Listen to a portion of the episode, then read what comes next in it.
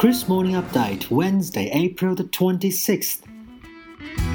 大家好，欢迎来到星期三的早报。在美股方面，纳斯达克指数突破六千点，再创新高，慢牛行情进入第九个年头。那么在娱乐方面呢，Netflix 打入了中国市场，与爱奇艺达成了在中国的首个许可协议。在国防方面，媒体称国产航母已插上红旗或即将下水，概念股应声大涨。在武汉本地新闻方面呢，国家航天产业基地正式在新州开建，首家入驻企业航天科工火箭技术有限公司将投资十七亿元左右建设运载火箭总装总调中心。The Nasdaq Composite Index in early Tuesday trade hit a major milestone, surpassing the Nasdaq 6000. The Nasdaq Composite touched an industry record of 6,023, up 0.7% Tuesday morning in New York.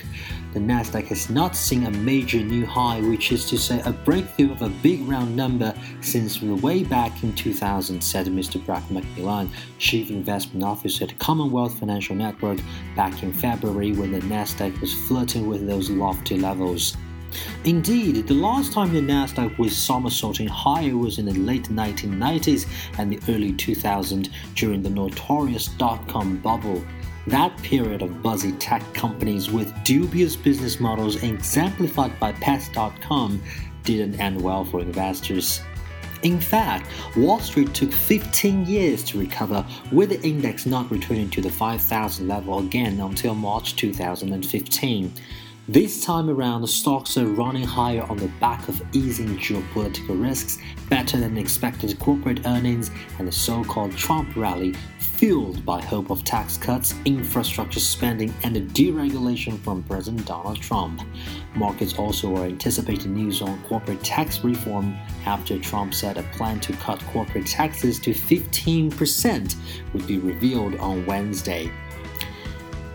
And the global streaming giant Netflix has struck its first licensing deal in China with one of the massive market's leading streaming platforms, iQIYI. To date, Netflix has been blocked by the Middle Kingdom regulators from operating its own service in the world's most populous nation. The deal comes just over a year after Netflix took its service global with just a handful of territories, including China, Iran, and North Korea, missing from its planet wide strategy. The announcement was made on the sidelines of the annual APOS conference in Indonesia.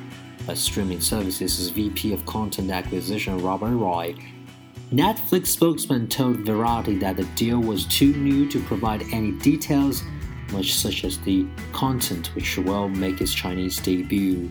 However, it's understood that Netflix original content will be available on a day and a day and date or near the simultaneous basis, along with the availability in other territories.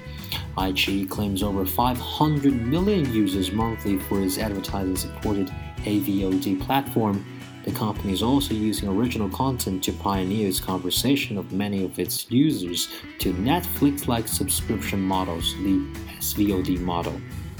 Netflix has previously tried to enter China as a service operator, but acknowledged last year that the regulatory hurdles were proving too great in the near term. It indicated on its third quarter earnings call in late 2016 that licensing would likely be its route into the region. China maintains a tight control of media, communications, and internet within its own borders. Most foreign broadcasters are barred from operating in China except in limited circumstances, and both Disney and Apple have seen their fledgling online services in China crimped in the past year. Growing censorship controls have also made it harder to air foreign content on China's streaming services. Censors now require entire series to be approved before a show can begin to be carried by a platform, something that restricted Netflix style binge viewing. It is not clear how iQIYI will overcome this issue and still make content available in sync with Netflix's simultaneous global release pattern.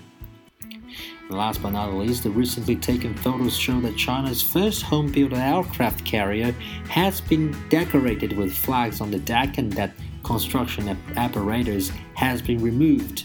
Chinese media have speculated that the ship might be launched as early as this week. And that is all for Wednesday update and stay tuned for the update version on the 27th.